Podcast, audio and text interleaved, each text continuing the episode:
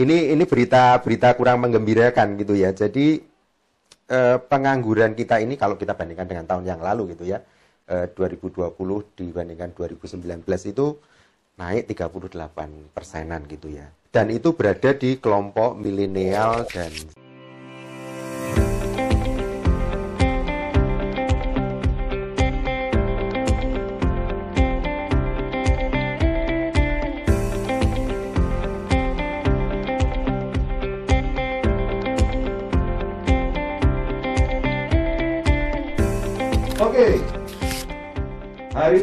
kita ketemu lagi di channelnya Insighty.co dan juga di channel podcastnya Surabaya Unboxing.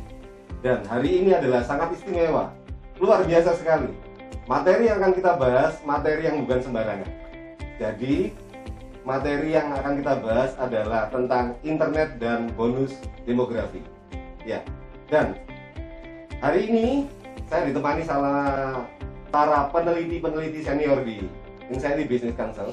Ya, beliau-beliau ini memang sudah banyak sekali pengalamannya untuk meneliti apa pun itu, termasuk dalam hal internet. Ya, kenapa kita ambil tema internet pada hari ini? Karena memang sekarang internet lagi booming, terutama di masa pandemi. Ya, masa-masa pandemi kemudian mendorong orang untuk selalu bertransformasi, selalu dan cepat bertransformasi ke internet karena untuk menjembatani semua kebutuhan dari setiap manusia kita menggunakan internet.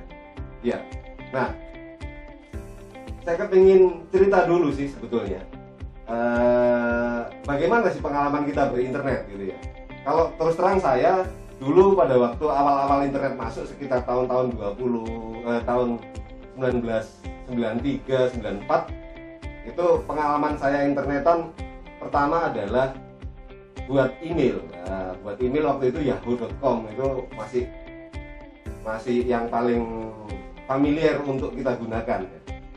Dan itu pun saya harus mendatangi sebuah mall di Surabaya untuk masuk ke warnet. Ya waktu itu ada di Surabaya Delta Plaza kalau nggak salah ada warnet yang cukup besar di situ. Kemudian kita mau belajar internet ya masuk ke sana lah dan hanya satu saja yang kita bikin waktu itu ya cuma email saja Nah itu adalah pengalaman saya pada waktu awal-awal internet yang saya gunakan ya, tahun 1993 atau 94. Nah, tapi kita hari ini akan membahas lebih jauh lagi tentang bagaimana pemanfaat internetan, pemanfaatan internet di dunia ini dan juga di kota-kota metropolis seperti sekarang khususnya untuk Indonesia. Nah, ya, sebelum saya masuk ke materi utamanya, izinkan saya perkenalan dulu dengan para narasumber kita yang sangat senior sekali. Iya. Dengan Bung Fajar ini. Bung Fajar ini peneliti senior, senior saya di Insighty Business Consult ya. Selamat, sore, sore, Bung Fajar. hmm. Mas. Gimana kabarnya? Yes. Sehat? Alhamdulillah sehat. Oke, ya, siap, ya. Bung Fajar, bisa cerita nanti kira-kira pengalaman apa? Pertama kali menggunakan internet itu Mm-mm. seperti apa, Bung Fajar? Kalau saya itu dulu awal-awal kenal kenal internet itu di ya di kampus saya ya waktu itu di ITS eh, waktu itu di perpustakaan ada ada internet gitu waktu itu bayar ya, Puskom, ya, iya, Puskom. bayar berapa dulu itu ya 7.500 atau apa gitu satu jam itu ya sudah waktu itu sangat senang sekali dan saya masih ingat waktu itu cuman pengen lihat NBA gitu Oh, NBA. Iya. ya? Jadi bukan untuk email ya, Pak Fajar? bukan Ya, cuman ya. untuk gitu tuh lihat oh NBA gitu Wah, suka sekali waktu itu Iya, sip, sip, mantap, mantap. NBA ini salah satu konten olahraga berarti. Iya, Iya, waktu itu. Berarti penggemar olahraga nih, Bung Fajar. Ya. Di sebelah kanan saya juga ada salah, salah satu peneliti senior juga di Business Consult ada Bung Rizal. Nah, Bung Rizal, gimana Bung Rizal? Selamat siang. Woi, mantap ini Bung Rizal. Sehat Bung Rizal? Alhamdulillah. Alhamdulillah sehat ya. Iya. Pengalaman pertama kali menggunakan internet apa Bung Rizal? Pertama kali penggunaan internet sama dengan uh, tadi. Kita pengalaman di kampus. Di kampus ya? Iya. Di Puskom juga itu berarti ya? Di labnya Satya. Oh, lab statistik. Iya, iya. Saya enggak pernah belum pernah apa kayak, kayak Puskom itu anu Pak. Apa Bapak gitu ya, bukan ya? Puskom, Puskom pusat itu komputer, pusat dulu oh, oh, Pada jadi itu. disiapin di pusat, ya, Mm-mm. Sering kan aku. ya saya hanya bisa hanya memanfaatkan di labnya itu jadi uh, ketika uh, jam-jam pulang kuliah gitu kan itu kan bisa bisa bisa masuk ke situ. Ya, sama. Ya. jadi jadi kita fokusnya ke email-email aja. Kepada okay. terus kemudian ya, ya. setting-setting browsing-browsing apa yang dilakukan ya terkait dengan mata kuliah. Oh terkait kuliah ya. Oke okay. mantap ya. Ya pengalaman ini membentuk kita pada akhirnya pemanfaatan internet itu akan menjadi seperti apa?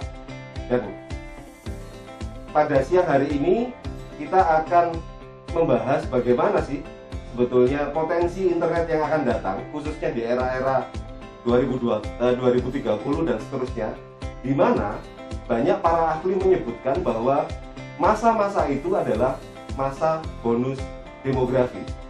Nah, apa sih maksudnya dari bonus demografi? Ya, kita akan bahas dengan kedua narasumber kita. Tetapi sebelum itu saya ingin menyampaikan dulu bahwa kemarin di akhir Februari 2021 dari Asosiasi Pengusaha Jasa Internet Indonesia merilis hasil penelitiannya bahwa pengguna internet di Indonesia sekarang sudah naik menjadi sekitar kurang lebih 77, sekian persen.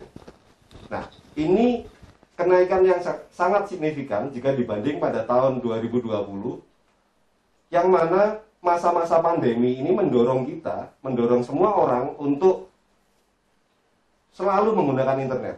Ya.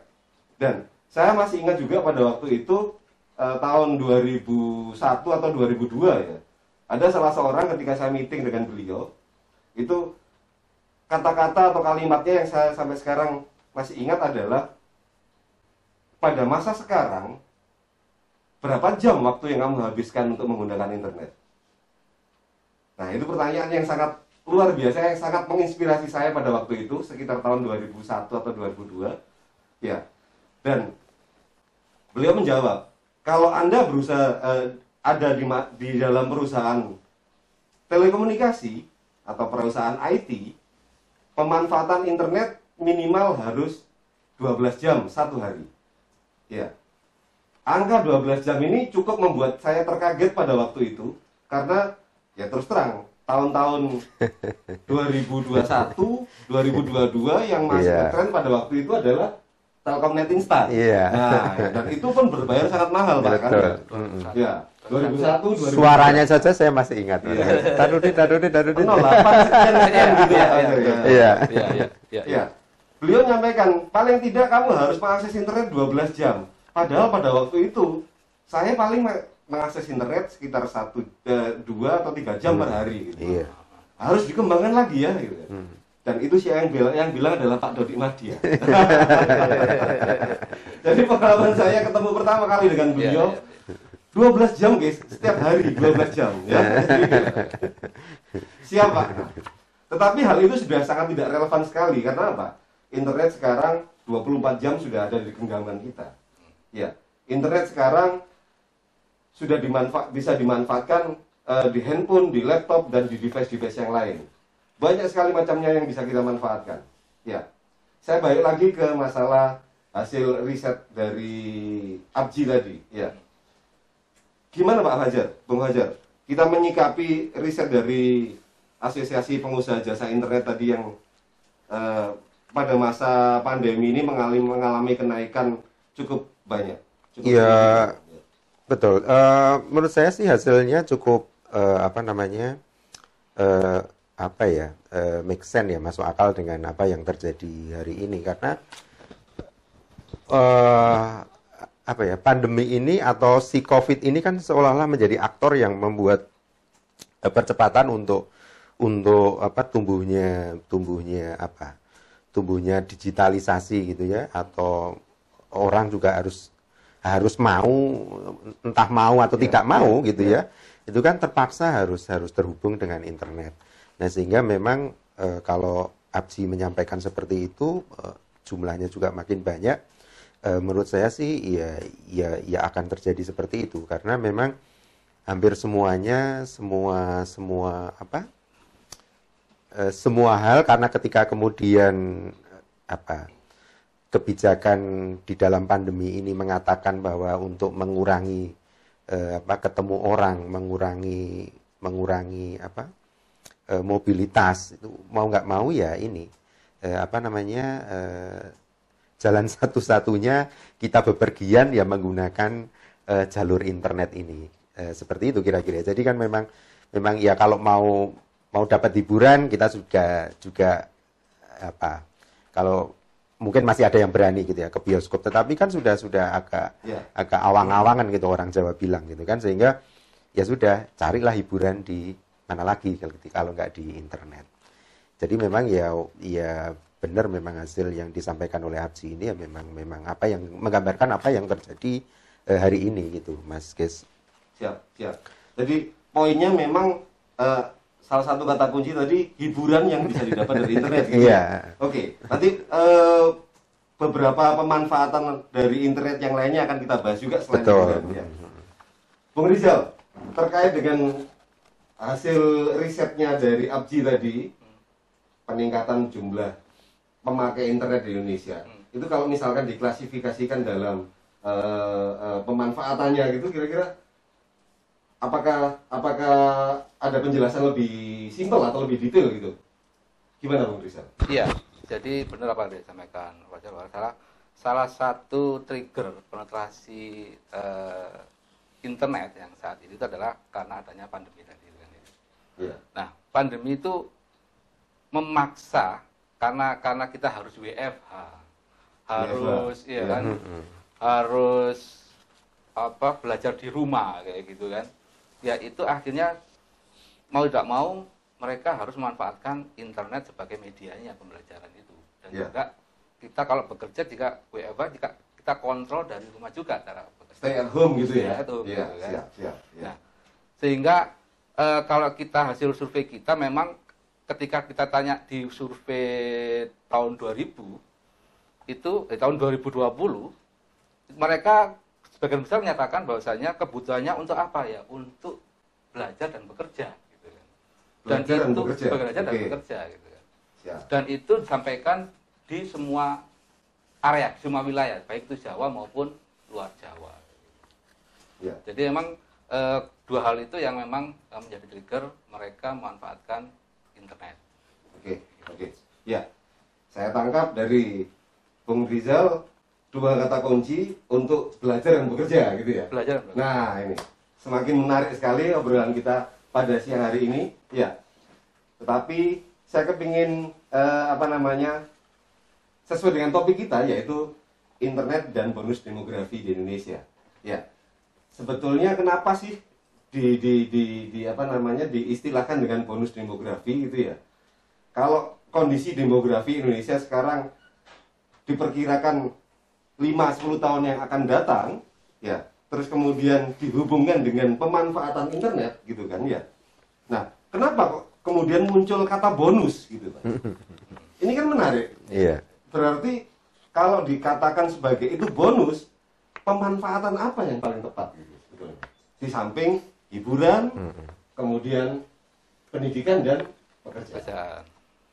Ya, ya. Gimana nih, Bung Fajar? Ya, eh, gini Mas Kes, eh, kita mungkin harus harus menyampaikan dulu ya, eh, kenapa kemudian eh, di beberapa hari yang lalu gitu ya Ya. kita kita eh, teman-teman di Anxiety itu eh, merilis di beberapa media mainstream gitu, kita mewanti-wanti juga gitu kan sebagai juga eh, tanggung jawab Memperingatkan ya, Iya, peringatan iya gitu betul ya. ya. Iya. Untuk ya ini ini tanggung jawab kita bersama dengan bonus demografi.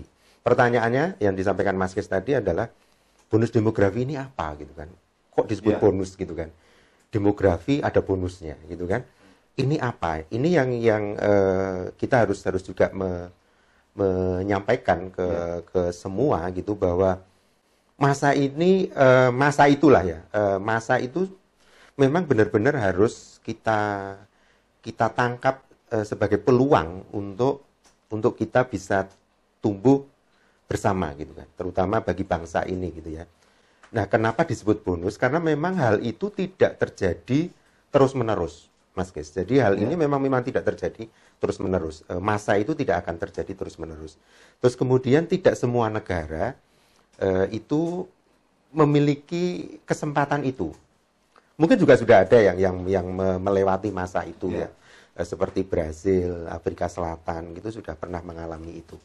Tetapi kita akan memasuki itu. Ya kira-kira Jadi- 2020. jadi tidak, tidak merata ya. Benar, yang benar, masing-masing betul, negara tidak betul. merata. Nah Iya. itulah yang kemudian disebut bonus gitu kan. Iya. Bagi bangsa ini atau bagi bangsa siapa pun yang eh, berada di situasi itu nanti. gitu. Ya. Nah itu yang yang apa eh, yang harus kita kita eh, apa eh, sampaikan gitu ya. Nah bonusnya itu tadi itu eh, Mas Kris. Jadi memang ya ya ya kita kita mendapatkan itu gitu. sehingga bisa disebut dengan bonus eh, demografi. Apa eh, bonus demografinya itu? Eh, di masa nanti itu ya kita sudah mulai sih sekitar 2020 ini eh, terus ke ke sana ya. Tetapi eh, banyak yang yang mengatakan bahwa puncak-puncaknya itu sekitar eh, 2030 hingga 40 2030 sampai dengan 40. 2040. Mm, Puncak Itu tertingginya puncak dari bonus demografi betul di Indonesia. di Indonesia. Tertingginya sekitar eh, apa 37 gitu kalau nggak salah. Iya. Nah, itu ketika jumlah orang-orang yang produktif di kita ini proporsinya jauh lebih banyak daripada eh, yang berusia eh, tidak produktif. Maksudnya yang Nah, masih usia di bawah oke. 15, di atas eh, 65 gitu ya. Beliau-beliau yang di atas itu dan eh, apa eh, anak-anak kita yang di di usia itu itu tidak terlalu banyak jumlahnya Ya. dibandingkan dengan yang berada di usia produktif. Ya. Nah, salah satu ini yang nanti apa jadi jadi concernnya itu adalah generasi ini harus benar-benar produktif. Sederhananya begini, kalau generasi ini itu kemudian menghasilkan sesuatu, berproduksi, ya gampangnya gini, kalau mereka itu gajian gitu kan, Hmm. artinya tidak Iya. menganggur gitu ya, Iya.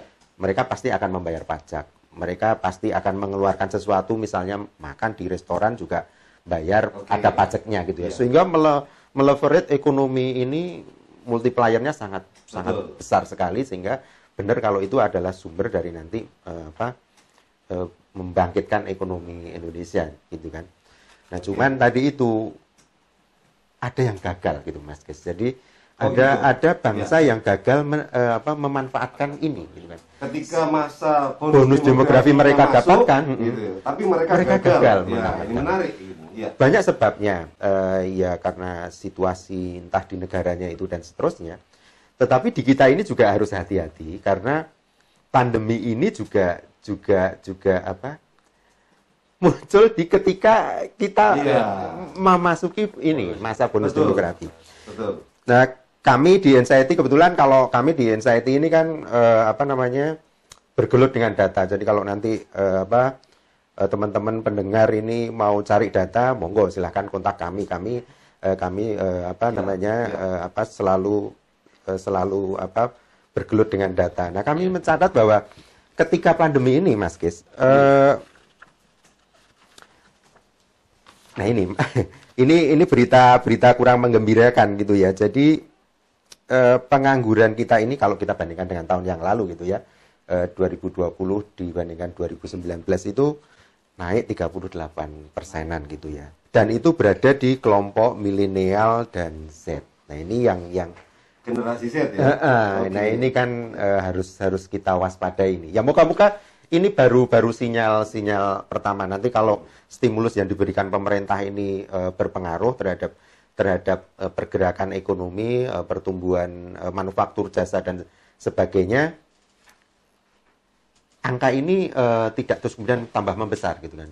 Moga-moga terus pengangguran di kelompok ini juga makin menurun. Nah ini ini juga juga yang yang apa eh, apa namanya kita harapkan. Ya. Itu itu itu salah satunya, Mas Kes yang yang kita juga harus hati-hati ya. Tadi kalau nyambung ke internet ya, moga-moga internet ini yang sem- eh, seperti hari-hari kemarin kami coba eh, isukan ke media itu ya, moga-moga Ya. internet inilah yang yang yang bisa menjembatani eh, problem problem yang terjadi saat ini gitu, Mas Kes Oke. itu itu yang yang yang eh, hari-hari ini gencar kita sampaikan termasuk ini eh, kami sebagai peneliti di Anxiety terus kemudian diundang teman-teman anxiety.co ya eh, kami sangat sangat sangat gembira karena juga Ya. hari-hari ini kami eh, quote unquote itu ditugasi untuk juga ikut mengkampanye bagaimana eh, jangan sampai gitu ya bonus demografi ini eh, tidak menjadi apa-apa gitu loh. Bonus ini tidak menjadi apa-apa Bonus bagi itu tersia-siakan. Iya, betul. Tapi sebentar, saya potong dulu sebentar, mm, Bu Fajar. Iya.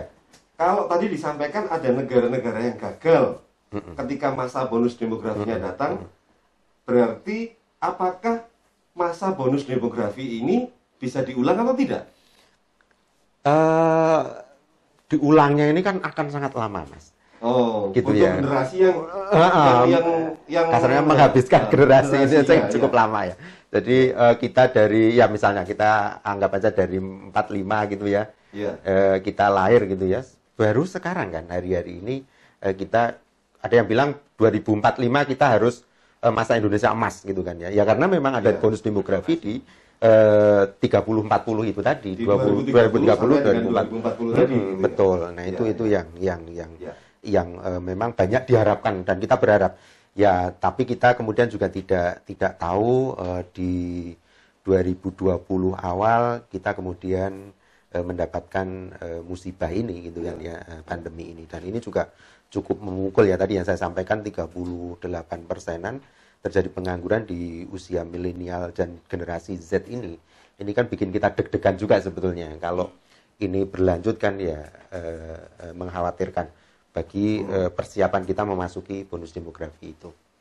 Jadi memang harus angka 38,62 persen ini memang harus ditekan sedemikian mungkin dengan memanfaatkan eh, kesempatan bonus demografi kita. Tinggal bagaimana caranya kita menggunakan media-media yang paling tepat ya. Salah satunya mungkin dengan internet. tadi. Salah satunya mungkin dengan internet tadi itu. Barangkali Bang Rizal bisa menambahkan eh, Iya. kira-kira apa lagi yang yang yang yang menjadi yang harus kita persiapkan ke depan gitu ya. Selain angka pengangguran tadi turun, terus kemudian mungkin ada data-data yang lain, Bang Rizal? Saya mau menambahkan mungkin ya Iya. terkait dengan bonus demografi yang disampaikan oleh Pak Fajar ya. Bahwasanya kalau kita bicara bonus demografi, kalau kita bilang bahwasanya bonus demografi itu karena ada kita ngomong besaran gitu kan. Besaran, besaran, iya, besaran di uh, usia produktif kayak gitu kan. Nah, Usia produktif. kalau kita lihat tahun 2010 dan tahun 2020 gitu kan. Sebenarnya usia produktif itu jumlahnya itu besar memang gitu kan. Di 2010 itu juga besar dibandingkan dengan non produktifnya gitu kan. Iya. Tapi kenapa kok bonus demografi itu ada di 2020? Kenapa enggak? 2030? Iya, kenapa Iya. enggak di 2020? Kenapa kok enggak di 2010 gitu kan? Iya. Padahal juga besar gitu kan. Gitu kan. Kalau kita datanya gitu Pak Fajar. Iya, iya. Ternyata bonus demografi itu kaitannya dengan karena masih ada hubungan dengan eh, rasio rasio dependensi. Gitu. Oh, Oke. Jadi Iya. rasio dependensi apa itu rasio dependensi? Itu adalah rasio dependensi. Iya. Iya, iya. Jadi eh, angka ketergantungan jadi jadi eh, si si usia produktif ini menanggung eh, beban dari usia non produktif. Non produktifnya. Gitu kan. Iya. Angka dependensi rasio dependensi itu semakin kecil, maka kita akan semakin eh, semakin menuju ke bonus demografi. Gitu kan. Kecil itu berapa? Kecil itu di bawah 50 gitu kan. ya. Ya. Nah, tahun 2000 ta- 2020 ini itu rasio dependensi kita itu Indonesia itu 41. Sehingga kita di- bisa dikatakan bonus kita dapatkan bonus demografi. Di tahun 2020 sudah masuk ke angka 41. 41 untuk Iya. untuk untuk untuk eh, rasio Rasio dependensinya. dependensi. Nah, Nah, tahun 2010 30 tahun 2010 kenapa kok bonus demografi? Karena dia masih belum mencapai ke 50 eh, dia belum belum masih masih 50 ke atas gitu. lebih dari 50. Iya, Oh. lebih dari 50 gitu. Nah, dari mana mendapatkan angka dependensi rasio itu? Dependensi rasio itu eh, rumusnya itu eh, jumlah jumlah usia non produktif dibagi dengan usia produktif dikali 100. Nah, itu yang Oh, Oke. ya. Coba diulangi lagi. Sil. Jadi eh, rasio dependensi, Dependensi. ya, itu rumusnya eh, jumlah non produktif, usia non produktif, ya, jumlah penduduk usia non produktif dibagi jumlah usia penduduk produktif dikali 100. Dikali 100. Jadi Ya. usi jumlah orang yang usianya non produktif dibagi dengan jumlah orang yang usianya produktif dikali 100. 100. Itu menghasilkan angka rasio dependensi. Rasio dependensi. Nah, ketika angka rasio dependensi tadi sudah turun dari di bawahnya 50 berarti kita masuk ke masa-masa bonus Bonus demografi. Ya, baik, ya. Saya rasa penjelasannya sudah sangat gamblang sekali. Jadi artinya ketika kita masuk pada masa atau era bonus demografi, berarti memang sangat banyak sekali di sana jumlah penduduk atau jumlah orang-orang produktif di negara kita yang harus benar-benar bisa memanfaatkan itu. Ya. Terlebih tadi Bung Fajar juga menyampaikan angka pengangguran sudah naik ke 38, sekian persen. Ya. Nah, menariknya adalah potensi internet, ya, di mana internet ini menjadi salah satu alat atau menjadi salah satu media yang bisa kita manfaatkan supaya bonus demografi ini tidak lewat begitu saja dan kita tidak mengalami kegagalan bonus demografi yang tadi disampaikan oleh Hmm. Hmm. Ya, nah dari beberapa kali kita ngobrol dan sebagainya, pemanfaatan internet bisa macam-macam gitu kan. Tadi yang sudah sempat disinggung oleh Bang Fajar, hiburan gitu ya. Hiburan ini menempati posisi berapa persen nih Pak Fajar nih pemanfaatan internet untuk hiburan ini?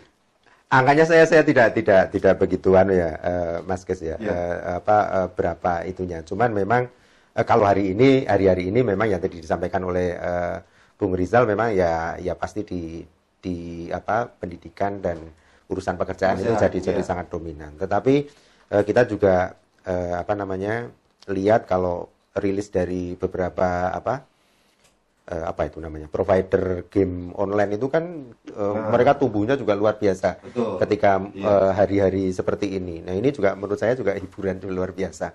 Terus kemudian juga kita juga tahulah eh, apa brand-brand besar ya apa namanya eh, hiburan streaming itu kan juga juga gencar kan Iya. hari-hari ini. Ini ini ini juga juga juga juga eh, apa petanda bahwa hiburan ya memang memang cukup kuat gitu kan. Hmm. Nah, tapi saya saya coba coba anu dulu, Mas Kris. Tadi yang eh, benar eh, apa namanya pengangguran itu salah satunya. Tetapi sebetulnya ada banyak hal yang nanti kelihatannya eh, internet ini bisa bisa jadi jadi semacam salah satu solusinya, Solusi, gitu ya. betul ya. dalam mengatasi Yuk. eh, apa ke- kegagalan ya. Kita tidak berharap, selalu kita tidak berharap itu eh, apa eh, di bonus demografi. Jadi urusan kesehatan itu nanti juga eh, apa eh, jadi jadi hal yang harus harus diperhatikan. Eh, kita kita ikutlah ikut untuk untuk mendorong itu ya, mengingatkan itu karena begini Mas Kis. Eh, generasi produktif ini ini kan juga harus sehat gitu kan ya.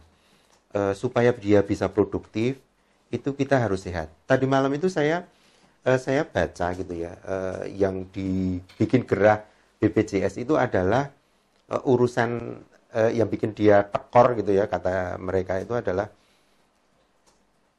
ginjal terus jantung kalau nggak salah gitu Oh gitu ya. jantung eh, i- i- Orang ini berpenyakit ginjal, itu. orang berpenyakit jantung, Hmm, ini angkanya naik. angkanya Wah. selalu bikin gerah mereka gitu kan dan mereka sedang membuat program untuk bagaimana jangan sampai itu terjadi kalau sudah sakit ya memang harus diobati ya tetapi Atau jangan-jangan Jangan kalau, sampai itu kalau, terjadi. kalau boleh saya potong sebentar, Bang, Hmm. Bang Fajar. Gimana? Jangan-jangan orang karena mager, eh, selalu memanfaatkan internet untuk hiburan dan sebagainya, memicu penyakit jantung dan penyakit ginjal gitu. itu yang yang yang yang yang apa ya ya nanti nanti mungkin kami di di di NCT juga harus coba membuat studi-studi seperti itu ya Nah, artinya iya, gini iya, iya. eh, apa eh, internet ini bagaimana me, eh, apa ya eh, mampu me- menekan itu jangan-jangan jangan-jangan ini kan masih masih coba kita coba anu ya nanti riset di kita gitu ya. Eh, Mungkin apakah internet eh, apa, menekan eh, sakit gaya hidup ya? gaya hidup Nah, itu itu bagaimana itu Iya. itu juga juga oke. men- menarik harus kita karena percuma saja kita memiliki eh, angka tadi yang disampaikan Bung Rizal bahwa jumlah atau rasionya sudah cukup oke Hmm. tapi isinya anak-anak yang sakit gitu kan Oke. jadi eh, tidak kuat dalam fisiknya gitu ya kan bisa kita bayangkan produktivitasnya kan pasti rendah gitu kan Oh. apa kalau mereka itu nah padahal kita tahu apa ya paparan gaya hidup eh, ya walaupun juga juga concern anak-anak muda terhadap hidup sehat itu juga juga eh, menurut saya juga sudah sudah uh, tidak sama dengan kita uh, di generasi-generasi Y gitu ya. Tapi ini juga kita wanti-wanti gitu loh. Jangan sampai mereka ini juga uh, tumbuh pada uh, generasi ini tumbuh pada generasi generasi yang yang tidak sehat tadi itu. Oh, Jadi ya. apa apa namanya itu ya penyakit-penyakit generatif atau apa itu ya itu yang degeneratif atau apa itu ya. Nah, nah ini ini yang yang harus kita hindari. Makanya eh, pandemi ini ya di satu sisi tadi itu ya ke ke urusan pengangguran itu juga hmm. eh, meng, me, mengkhawatirkan kita, tetapi sebetulnya ini juga jangan-jangan ada ada hikmahnya gitu kan. Kita didorong untuk hidup sehat, PHBS kita juga harus sehat untuk agar generasi yang di di tadi itu di rentang usia produktif, produktif itu ya. mm -hmm, berisi generasi-generasi yang juga sehat gitu loh. Oke. Itu ya. Mas itu yang yang memang juga kita wanti-wanti. Nah, jadi nyambung utamanya benar nah, nah, nah ini internet gimana ya nanti itu ya.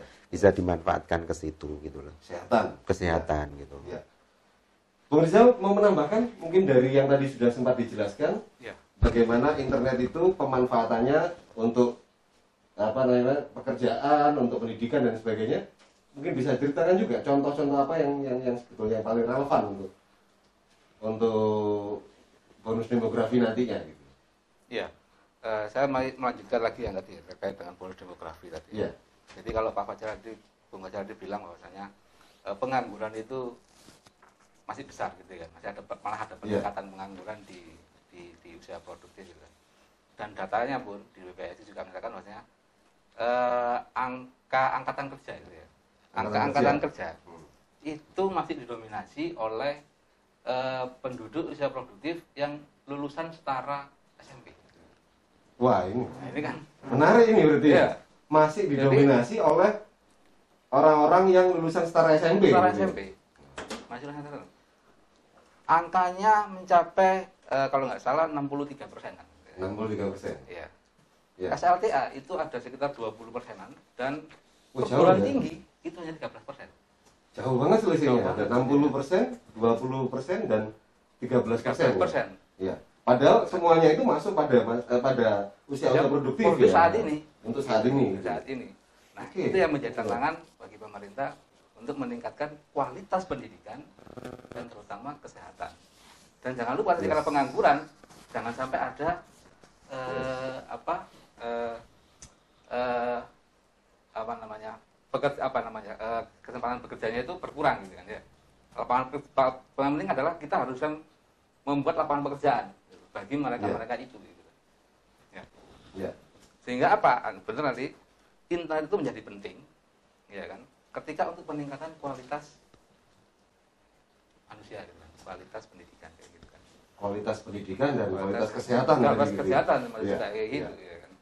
Jadi menurut saya sih memang memang internet ini jadi semacam apa ya sarana untuk uh, pemerataan akses terhadap pendidikan. Eh, kita bisa berharap di situ juga gitu ya Mas Kes ya. Terus kemudian eh, kesehatan gitu ya. Eh, saya eh, data kami eh, mencatat gitu ya di di di masa pandemi ini ya ini kan eh, online medical konsultansi ini juga naik gitu loh Nah ini kan saya membayangkan bisa Online jadi medical konsultansi ya, uh, uh, itu naik, untuk, untuk konsultasi iya, kesehatan gitu ya. Okay. Itu naik. Uh, di samping ya uh, apa online education itu juga naik. Nah, saya membayangkan bisa jadi saya salah gitu ya. Tetapi saya membayangkan ketika dulu itu pemerataan tenaga kesehatan di daerah uh, tertinggal, di daerah terluar, yeah. di daerah terdepan Indonesia, terpinggir jangan, mungkin uh, uh, seperti itu ya, terpinggirkan. Itu jangan-jangan uh, tersolusikan dengan internet ini gitu ya. Jadi mereka kalau sekedar bertanya tentang penyakit bisa kok tentang sakit ya bukan penyakit tentang sakitnya gitu yeah. bisa konsultasi bisa konsultasi dengan dokter-dokter di Jawa gitu ya yeah. bisa seperti itu kan dia tidak tidak lagi yeah. harus menunggu kunjungan eh, apa dokter di yang ditugaskan di daerah-daerah seperti itu nah walaupun kemudian problemnya eh, bagaimana akses internet di daerah-daerah seperti itu itu yeah. juga juga persoalan. Nah kemarin uh, dirilis beberapa kali uh, kami di media, kami selalu mendorong itulah. Uh, provider internet ini juga harus ikut lah gitu kan berkontribusi dalam pemerataan itu Betul. gitu Mas Kes karena eh, itu menjadi penting ya tadi itu ya eh, urusan pendidikan ini solutif juga kelihatannya internet ini ya kan terus kemudian kesehatan ini juga bisa menjembatani itu Ya. saya yakin lah eh, di Indonesia ini kan semangat gotong royongnya itu tinggi jadi nanti ketika infrastruktur itu sudah sampai di pelosok-pelosok mestinya para pengembang gitu ya developer eh, kayak gini ini eh, sangat antusias juga untuk untuk untuk ikut ikut eh, apa eh, eh, apa mengisi itu gitu ya. Berkontribusi. berkontribusi seperti itu. Gitu mas guys Ya, ya. Menarik sekali ya. Jadi apa yang kita obrolkan ini tadi sudah ada pemanfaatan untuk hiburan, pemanfaatan untuk kesehatan, pemanfaatan internet untuk pendidikan dan pekerjaan dan sebagainya, bisnis ya. Dan dan ini semua niscaya adanya bahwa pemanfaatan-pemanfaatan pada sektor-sektor tersebut menjadi sangat mutlak sekali.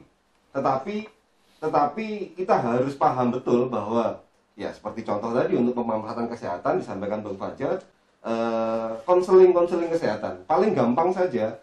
Memang masyarakat kita paling gampang itu kalau dia mengalami sakit apa gitu terus kemudian pengen tahu solusinya atau pengen tahu obatnya apa gitu kan harus dengan dokter. Mm-mm, iya. dengan aplikasi-aplikasi kesehatan yang sudah tersedia sampai saat ini itu sudah bisa setidaknya bisa menjawab keresahannya gitu ya. Betul.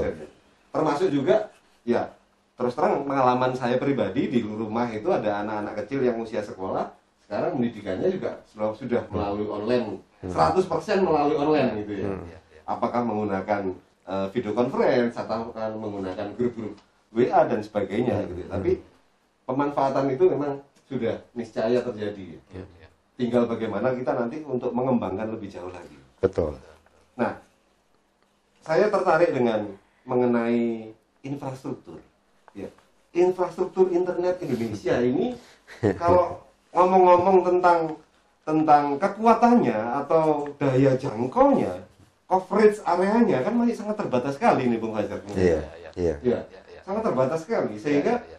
hak hak untuk mendapatkan informasi dan akses yang harus dimiliki oleh setiap warga negara baik itu yang ada di pinggiran atau yang ada di pelosok dan sebagainya harus terpenuhi.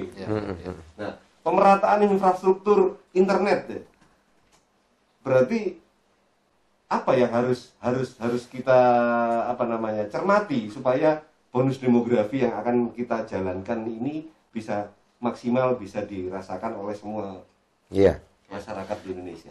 itu itu sebetulnya juga eh, tantangan tantangan tersendiri dan dan itu itu eh, eh, apa ya tidak hanya tugas pemerintah gitu ya. Jadi eh, kami mendorong gitu ya mm, eh, supaya provider-provider ini juga juga mampu dan mau ke sana gitu kan. Walaupun mungkin secara bisnis eh, di daerah-daerah itu agak eh, kurang gitu ya. Tetapi saya yakin lah dengan dengan dengan hadirnya internet eh, kalau mereka tidak eh, investasi lebih awal di daerah daerah itu nanti mereka akan ketinggalan kok gitu kan Ya, Eh, ya hari-hari ini eh, kami sangat sangat eh, apa appreciate gitu ya dengan Telkom dengan IndiHome-nya. Ini mereka eh, mampu ke ke apa hampir di seluruh kabupaten yang infrastruktur yang merata. merata gitu Merata Dan seluruh sehingga Indonesia. sudah siap gitu ya menangkap itu. Ya mungkin gini kalau dibayangkan hari ini apa sih untungnya gitu kan ya eh, apa ngurusi market yang seperti itu. Tapi jangan jangan eh, jangan mengecilkan itu karena potensi di daerah ini jangan-jangan bisa terpacu terpecut ketika kemudian orang-orang atau ya itu tadi angkatan-angkatan kerja kita yang berada di usia produktif itu kemudian mampu melihat potensinya dan mampu mengkomunikasikan keluar melalui internet gitu kan. Wah, Nah, ketika kemudian mereka itu bertumbuh, usahanya berkembang, brand awareness pertama ya pasti provider yang ada di situ lebih awal dong, gitu kan. oke. Nah, ini ini ini yang yang yang eh, menurut saya jangan dilihat dilihat sekarangnya gitu kan. Ke depannya eh, eh, kalau mereka atau eh, teman-teman eh, provider ini belum ke sana, ayolah gitu kan Oke. ada ada dua dua dua dua hal yang yang yang memang berbeda gitu kan.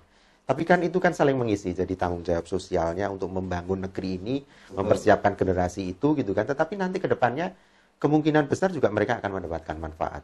Nah, jangan sampai hanya IndiHome dan teman-teman di Telkom ini yang yang uh, gencar di Ya. seluruh pelosok gitu kan, tetapi uh, yang lainnya itu uh, jangan hanya uh, bergerak di kota-kota besar saja gitu ya. Di Jawa saja. Nah, Gitu. apalagi di Jawa saja gitu Ya, kan. Ini kan ya. Ya memang market market itu memang besar, memang menarik, tetapi tanggung jawab itu juga juga harusnya kita ambil juga gitu. Seperti itu. Ya.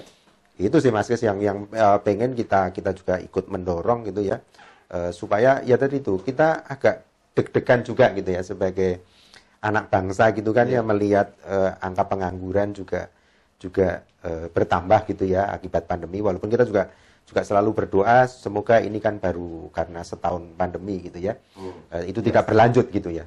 Terus kemudian ya tadi itu kita juga harus mensiapkan generasi eh, eh, yang kuat juga gitu ya. Eh, Betul, angkatan betul. kerja yang berada di masa keemasan kita di bonus demografi ini ini juga harus kuat. Walaupun problem bonus demografi itu tidak hanya hanya seperti itu Ya. kita juga harus menyiapkan eh, industri Masih banyak manufaktur banyak sekali ya tetapi ya, minimal itulah gitu ya. Iya. Eh, kekuatan sumber daya manusianya ini yang harus Oke. kita kita bangun gitu sih Iya. Mas. Ya, salah satunya memang untuk membangun kekuatan sumber Nah, daya manusia itu. tadi, menggunakan internet, Internet yang, ini gitu. yang ketergunaannya atau kemanfaatannya tadi berbagai bidang kan gitu. ya. Mm, mm, mm. Ya, eh, saya tertarik dengan provider gitu ya. Sebetulnya ada berapa sih jumlah provider di Indonesia yang aktif gitu? Rizal? Kalau kalau apa? dilihat dari share-nya itu ya, Iya. itu ya hanya hanya lima provider yang paling besar gitu kan. lima provider di seluruh provider. Indonesia yang Iya. terbesar ya. kan? Yang Untuk fix broadband gitu ya. untuk fix Untuk broadband, untuk Hmm. fix broadband ya sorry. Ya. Kalau kayak kalau konteksnya ke fix broadband itu ada lima. Tapi kan internet itu tidak hanya dari fix broadband saja, gitu Iya. kan. Ada juga yang eh, dari operator seluler kayak gitu kan. ya. Seluler broadband. Ya, Oke, seluler oke. broadband. Nah, Ya. kalau kaitannya dengan eh, apakah semua eh, penduduk Indonesia ini sudah terlayani dengan internet, saya rasa sudah terlayani walaupun memang terlayaninya baru baru masih eh, internetnya masih internet seluler gitu. Nah, Jadi seluler Tadi ini kayaknya angkanya sudah- tadi sudah di Ya, tadi kan risetnya Abdi ya kan, tadi ya kan. 77, sekian persen gitu ya dan, pada Indonesia. dan ya. smartphone paling tinggi 90 persenan gitu kan. ya. pengguna smartphone gitu Pengguna- ya. eh, Ya. internet penggunaan smartphone itu 90%. 90 persenan. Nah itu indikasi bahwasanya eh, mereka itu eh, kalau smartphone biasanya menggunakan eh, pakai data gitu kan. Pakai data berarti dia menggunakan operator seluler gitu kan yang digunakan. Gitu. Ya, ya. Nah se- sementara laptop tadi berapa? Cuman sekitar 14 persenan kalau nggak salah ya. Pengguna PC ya, laptop, Ya, laptop gitu gitu kan. ya. Nah, laptop berarti kecenderungan dia berarti dia adalah kemudian bisa bisa, bisa, bisa, dimungkinkan dia itu Hmm. berlangganan fix broadband dan memang fix broadband itu eh, masih pasarnya itu masih 14 persen lah artinya Oh, di- dia pasarnya masih jadi 14%. penetrasinya masih 14 persen lah ya jadi yang pengguna pengguna fix broadband ini eh, empat masih 14 persen jadi eh, penetrasi dari penetrasi tadi ya, penetrasi internet tadi ya. dan Iya, jumlah penetrasi internet tadi 14 persen itu eh, pengguna fix broadband Fixed broadband. Ya. ya Kalau boleh simpel saja saya simpulkan apa yang disampaikan Bung Fajar dan Bung Rizal tadi bahwa fixed broadband yang masih 14% tadi ya jumlahnya hanya 5 tadi harusnya memang melakukan penetrasi-penetrasi perluasan jaringan ke seluruh pelosok Indonesia gitu ya. Ya. Jadi nanti yang yang diuntungkan bukan hanya broadbandnya saja kan, bukan hanya providernya saja, Hmm. tapi masyarakat di sana diuntungkan, kemudian providernya juga diuntungkan gitu ya. Betul. Ya, oke. Akhirnya itu menurut saya itu ya akan menguntungkan mereka juga kok gitu kan. Karena eh, apa namanya pendapatan eh, naik gitu ya, ekonomi tumbuh di daerah situ. Toh juga mereka nantinya akan menikmati gitu. Ya, Itu. ya. Tetapi yang satu hal juga yang Ya. mungkin eh, kita juga tidak boleh lupa Mas Kis. Jadi pemerataan di sisi sebaran coverage itu iya. Ya. Tapi sebetulnya mungkin nanti Bung Rizal yang bisa. Jadi keterjangkauan ini keterjangkauan harga menurut saya. Nah. Ini juga harus dipikirkan. Jadi kadang ini kan sendiri Ah, ah, ya, jadi, keterjangkauan saya ini kadang kan gitu ya. eh, Iya, iya, agak iya, iya. nelongso gitu ya. Kalau lihat terus kemudian teman-teman di ISP ini terutama yang big broadband gitu ya larinya ke yang MBPS-nya tinggi-tinggi Iya. gitu lah. Nah ini yang yang teman-teman yang masih apa namanya ya istilahnya eh, daya belinya belum cukup gitu terus gimana gitu kan? Padahal mereka butuh akses internet yang stabil cepat dan itu eh, relatif bisa dilayani eh, lewat big broadband sementara ini kan Iya. gitu kan. Kalau seluler ya ya relatif masih eh, belum bisa se stabil fixed broadband gitu ya. Nah ini ini kan eh, ya ya harus ke situ juga. Jadi coverage itu juga menjadi menjadi apa yang Menjadi harus concern ah, tersendiri, concern tersendiri terus tapi kemudian pemerataan dari Pemerataan, sisi iya. pilihannya ini juga jangan terus kemudian Tapi- tidak mau iya. menawari yang murah gitu. Tapi kira-kira dari beberapa potensi-potensi seperti itu ada nggak Pak Bung Rizal eh, kemungkinan untuk bisa berkolaborasi ini antara provider satu dengan provider yang lain gitu gimana kira-kira? Sebelum kita bahas tentang harga tadi gitu ya, barangkali ada kolaborasi potensi kolaborasi dari provider gitu. Eh, Atau malah justru mungkin harus dilakukan pembatasan-pembatasan bahwa ini harus di daerah sana, si B harus di daerah sini dan sebagainya gimana gitu? Iya, lagi-lagi memang kan ini kan kaitannya dengan kompetisi ya. Kalau Ya, kompetisi sih ya. sebenarnya ya ya nggak bisa dibatasi gitu kan. ya, Hmm. gitu kan. Bagi mereka bagi bagi mungkin bagi kalau kalau pemerintah kalau Telkom memang ada suatu, suatu kewajiban gitu kan. Ya. Dia ada kewajiban untuk eh, mencerdaskan kehidupan bangsa gitu kan. gitu kan. Salah Ya. satunya adalah dengan pemerataan internet tadi. Artinya Ya. internet IndiHome harus ada di semua harus ada di Nusantara gitu ya, di seluruh Tapi bagi wilayah. bagi bagi si swasta ini kan dia nggak berpikir seperti itu kan, kan. Dia hanya eh, berpikirnya adalah profit. Tapi yang penting itu kan Nah, ya. kalau mereka tidak bisa pemerataan di daerah-daerah terpencil, minimal dia itu bisa memeratakan setara kelompok eh, bisa pemerataan di kelompok kelompok masyarakatnya gitu. Artinya dia Oh. jangan iya, artinya dia jangan eh, me- apa mem- menjual ya menjual jasanya itu atau menjual produknya itu di masyarakat masyarakat yang menengah ke atas atau menengah, menengah ke atas gitu. Dia juga harus memikirkan bagaimana dengan eh, mereka-mereka yang ada di eh, masyarakat bawah gitu kan. Iya, Dia butuh iya. juga internet gitu kan. Bayangkan pakis mungkin mereka sanggup untuk beli atau berlangganan internet atau melalui operator seluler. Iya. Tapi bagaimana dengan kualitasnya gitu. Lagi-lagi kembali ke Betul. kualitas. Betul. Kalau kita bandingkan dengan fixed broadband, lebih baik fixed broadband daripada eh, eh, seluler gitu Iya, ya, iya. dari mobil gitu ya. Sehingga eh, operator yang lain selain selain ini dia harus memberikan seperti itu gitu. Dia harus memberikan dia harus eh, memikirkan kelompok-kelompok yang ada di bawah gitu kan. Iya. Iya kan. Dan perusahaan itu kan ada ada kewajiban apa namanya tanggung jawab sosialnya gitu kan. Dia Iya, harus ada CS social responsibility. Nah, responsibility. Iya. Nah, kenapa kok nggak digunakan aja untuk itu? Artinya dia mem- memberikan artinya gini, dia me- menjual harga Iya. yang lebih murah. Artinya subsidi silang lah, kayak gitu Iya. kan ya. Subsidi silang gitu, memberikan untuk harga yang murah untuk masyarakat kelompok bawah gitu. Oke. Gitu kan. Iya. Dan satu lagi yang paling sang, sang, sang, sang menarik bagi yang sang menarik bagi Telkom. Telkom itu dia punya wifi corner. Wifi corner. Wifi corner itu sangat murah sekali bagi mereka, bagi masyarakat yang belum berlangganan fixed broadband atau tidak bisa berlangganan fixed broadband. Mereka bisa menggunakan wifi corner itu. Betul. Dan Pak Kis tahu, wifi corner itu berapa kecepatannya? 100 Mbps. Nah, 100 Mbps. Ya, Nah, ini sebetulnya yang yang memang eh, apa namanya ya, ya mungkin akan menjadi semacam semacam apa ya, eh, eh, apa ya, inisiasi yang harusnya juga ditangkap oleh ISP yang lain. gitu. Yang lain ya. Nah, eh, kami berharap bahwa itu jangan hanya Telkom gitulah. Jadi teman-teman di ISP yang lain juga eh, ayolah gitu kan. Problem ini ini tidak sederhana. Eh, bonus ini jangan sampai sia-sia gitu kan. Dan itu harus menjadi tanggung jawab kita semua gitu kan. Sehingga eh, eh, ya itu menurut kami gitu ya. Artinya internet ini menjadi backbone yang cukup cukup cukup oke dalam nanti untuk untuk eh, apa namanya menjembatani menjembatani atau kemudian mengatasi problem-problem yang yang kelihatannya eh, apa namanya ditemui oleh 20 30 eh, 2030 2040 gitu loh. Nah, ini, ini yang harus harus jangan sampai itu eh, itu terjadi gitu. Itu yang yang Betul, yang pengen betul. sebetulnya eh, concern kita di situ. Eh, eh, mestinya Pak. semua bisa gitu kan. Harusnya dan semuanya harus harus harus ikut membantu itu. Karena ya itu tadi pertama yang kita kita coba ungkap di sini tadi itu kan hanya pengangguran saja sudah bikin Iya. deg-degan gitu kan ya. Eh, 38 sekian Ya, persen sekian kan persen tadi oh, sudah iya eh, jangan sampai Iya. itu itu apalagi di kelompok usia itu gitu kan. Iya. Tadi disampaikan Bung Rizal kan itu juga ada apa sekian persen eh, apa SLTP dan dan sederajat gitu kan. Iya. Nah, ini ini ini kan juga eh, bagaimana kita mengatasi itu gitu kan.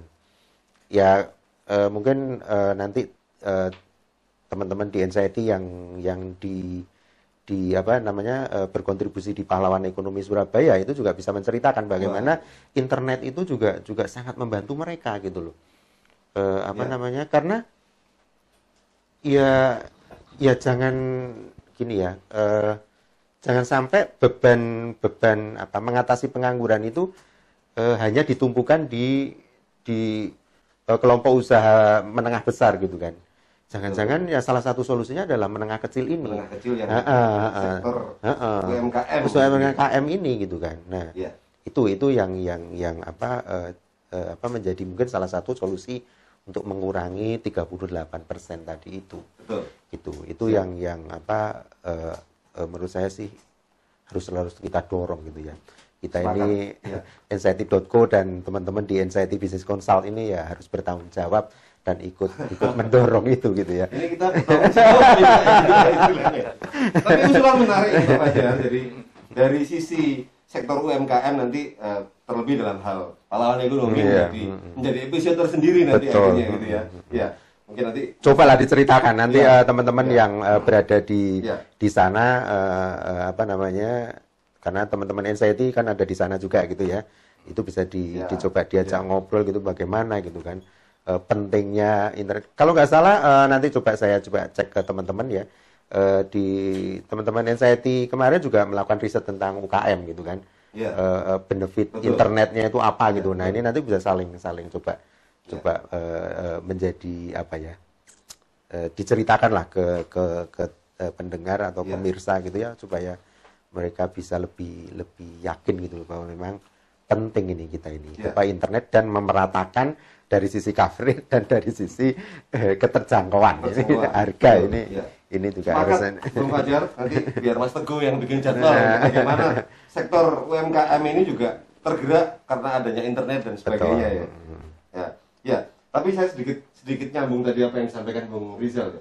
Cerita saja sih sebetulnya pengalaman saya tentang Wifi Corner tadi. Wifi Corner itu sangat membantu sekali. Tiga atau empat tahun yang lalu itu kalau misalkan sebelum ada istilah WFH sekarang ngetren gitu ya, work from home gitu ya. Mm-mm. Kalau dulu saya sudah sering kali memanfaatkan WFM, Work from- work from mall. work Ah. from- Nah, jadi saya bekerja banyak dari mall gitu ya.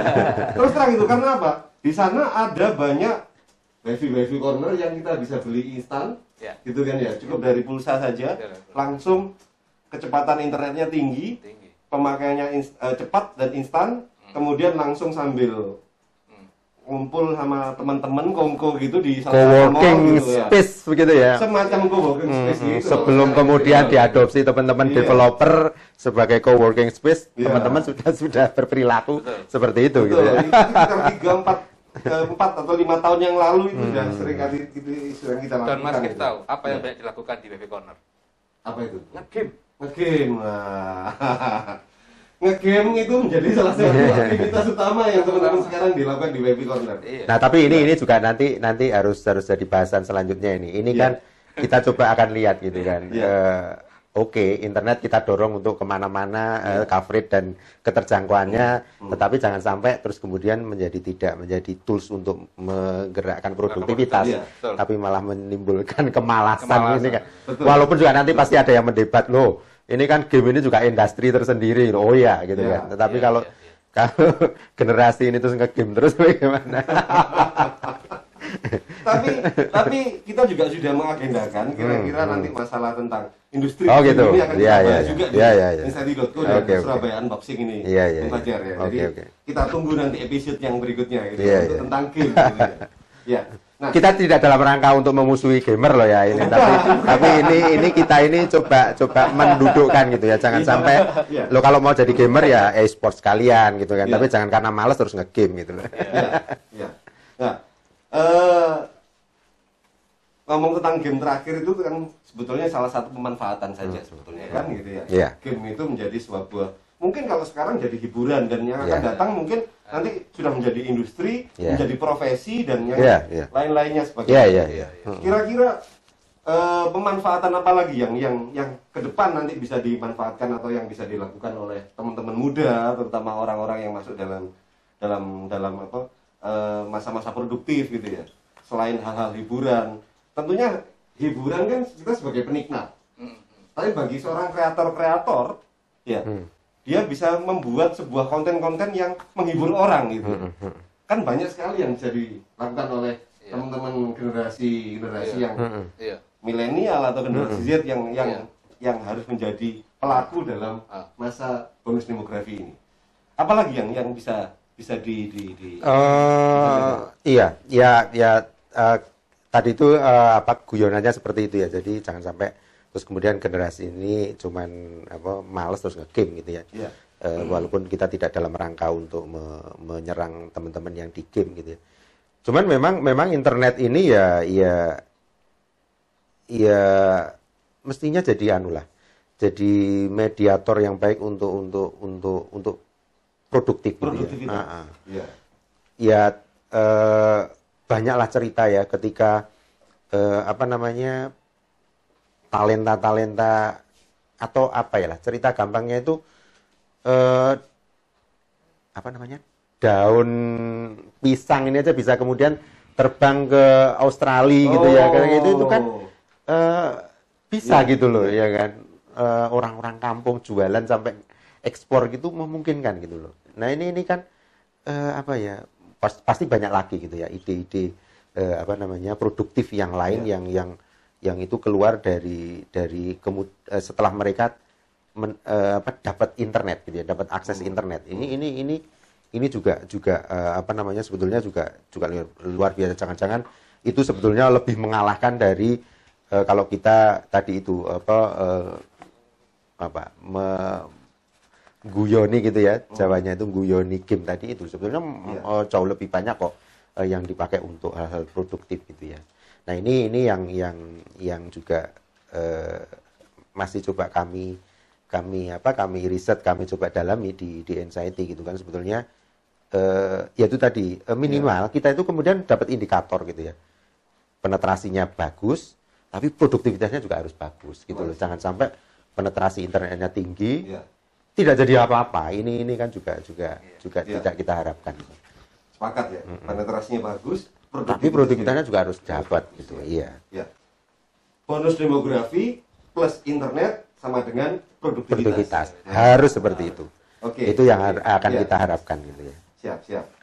Mantap ini Bung Fajar. Hmm. Ya. Bung Rizal, apalagi kira-kira potensi-potensi yang bisa dimanfaatkan dari internet ini untuk teman-teman eh, yang masuk dalam zona apa namanya produktif? Iya. Eh, ini kan eh, bonus demografi, demografi ini kan banyak di kemu- di usia tadi ya, usia milenial gitu kan ya. Iya. Nanti tentunya ini adalah peran dari apa namanya eh, Kementerian apa namanya pariwisata gitu kan. Sehingga, nah, sehingga Iya. kebanyakan eh, teman-teman milenial ini pemanfaatannya itu lebih ke ke apa namanya startup gitu ya. Kemudian Startup. eh, ya kemudian eh, sekarang kan lagi rame-ramenya youtuber gitu kan ya. Youtuber, Iya. menjadi youtuber Jadi gitu. ya. youtuber Iya. kan. Sebenarnya itu bukan suatu hal yang negatif gitu kan. Jadi itu selama konten Eh, yang tapi anak saya itu- pun ketika saya tanya yang usianya sekarang 4 kelas kelas 4 SD saya tanya itu cita-citamu apa nak? Saya pengen jadi youtuber ya. Oh, iya, itu bagus kan? Kan? Ya kan? Iya. Selama dia konten-kontennya konten menarik gitu dan mendidik gitu Oke, Iya. iya. iya. Karena kalau kita kalau kita lihat ya di apa uh, uh, di uh, YouTube gitu ya. Ternyata yang konten yang banyak di, di ditonton itu lebih ke konten-konten modelnya prank-prank gitu. Oh. Nah, itu kan sebenarnya nggak gitu. Iya, iya, iya. Prank-prank. Iya kan? Hmm, hmm. Bahkan sempat ada yang apa itu ke ke mas ketahan gitu ya masuk pengadilan itu karena gara-gara prank-prank sampah kayak gitu kan. Oh iya, iya, iya. Iya. Seharusnya eh, buatlah konten yang sifatnya eh, mendidik atau atau konten yang eh, sifatnya eh, training gitu kan ya. Hmm. Kalau kalau kalau kita PE bisa ada training kayak gitu kan bisa Iya. menarik itu juga untuk eh, sebagai pembelajaran kan gitu kan ya. Karena menariknya gini, kalau kita tadi data data data, data kami itu ya, kalau ditanya eh, apa yang membuat anda eh, berlangganan internet itu karena memang karena kebutuhan belajar dan kebutuhan bekerja, ya kan. Tapi, tapi Ya. frekuensi untuk itu nggak besar gitu, frekuensinya loh ya. Alasan utamanya pertama Alasan disampaikan utamanya seperti itu. itu, Ya. tapi ketika realnya, realnya itu nggak kayak gitu. gitu. iya iya, iya. Frekuensi itu apa? Sosial media. sosial media, Iya. oke, Ya. Yang kedua hiburan. hiburan, ya, Baru itu pendidikan, pembelajaran, terus apa, eh, apa eh, bekerja, itu, itu baru di di di, di urutan berikutnya. Tapi ini kan kita juga tidak boleh tidak boleh apa ya pesimis. Ini kan sama masa-masa kita ketika mengenal internet gitu ya. betul, Iya. Masuknya kan tadi itu kan ya, Iya. hiburan dan sesederhana itu. Iya. Eh, kalau sekarang ada sosmed, ya dulu kan eh, media sosialnya kan salah satunya pakai email gitu kan. Itu kan dimasuki Iya. dahulu gitu Iya. kan. Sebelum kemudian menemukan yang eh, produktif gitu kan. Apa, bikin apa, bisa ngapain di situ gitu kan. Bisa belajar apa dari situ. Itu itu ya ya apa eh, eh, eh, tidak untuk untuk kemudian kita pesimis dan takut gitu ya. Eh, Waduh internet itu kemudian eh, apa perilakunya ke ke Iya. yang negatif. Tetapi memang eh, awalnya biasanya seperti itu. Iya. Masuknya ke yang yang receh-receh dulu gitu ya. gimmick-gimmick dulu, Gimmick dulu gitu kan. Ya. ya. Nah ini ini yang Oke. yang yang yang eh, apa namanya? Ya tinggal itu tadi. Hmm. Sebetulnya jangan panjang-panjang gitu ya. Masa seperti itu jangan panjang-panjang gitu kan. Heboh terus kemudian hidup seolah-olah hanya di sosial media itu jangan panjang-panjang gitu kan. Iya. Internet tidak hanya sosial media kok gitu kan. Nah ini ini ini yang yang eh, apa ya? eh, YouTube berreceh-receh itu ya pasti ada. Tapi itu jangan sampai nanti itu itu proporsinya tetap gede gitu kan.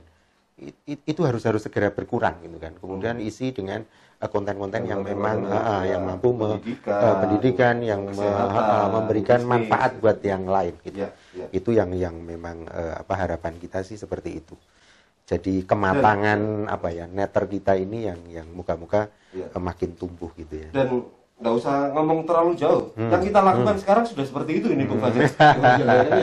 kita memberikan konten atau membangun sebuah konten-konten Betul. yang bisa menginspirasi, Iya, iya. Ya, bisa memberikan edukasi, walaupun ya kemasannya santai seperti ini, gitu ya. Iya. Tidak hanya pada pada kaum milenial atau generasi Z, tapi pada pada semua generasi ya. Ya harapannya kita bisa bisa Iya. mencakup semuanya kan gitu. Ya.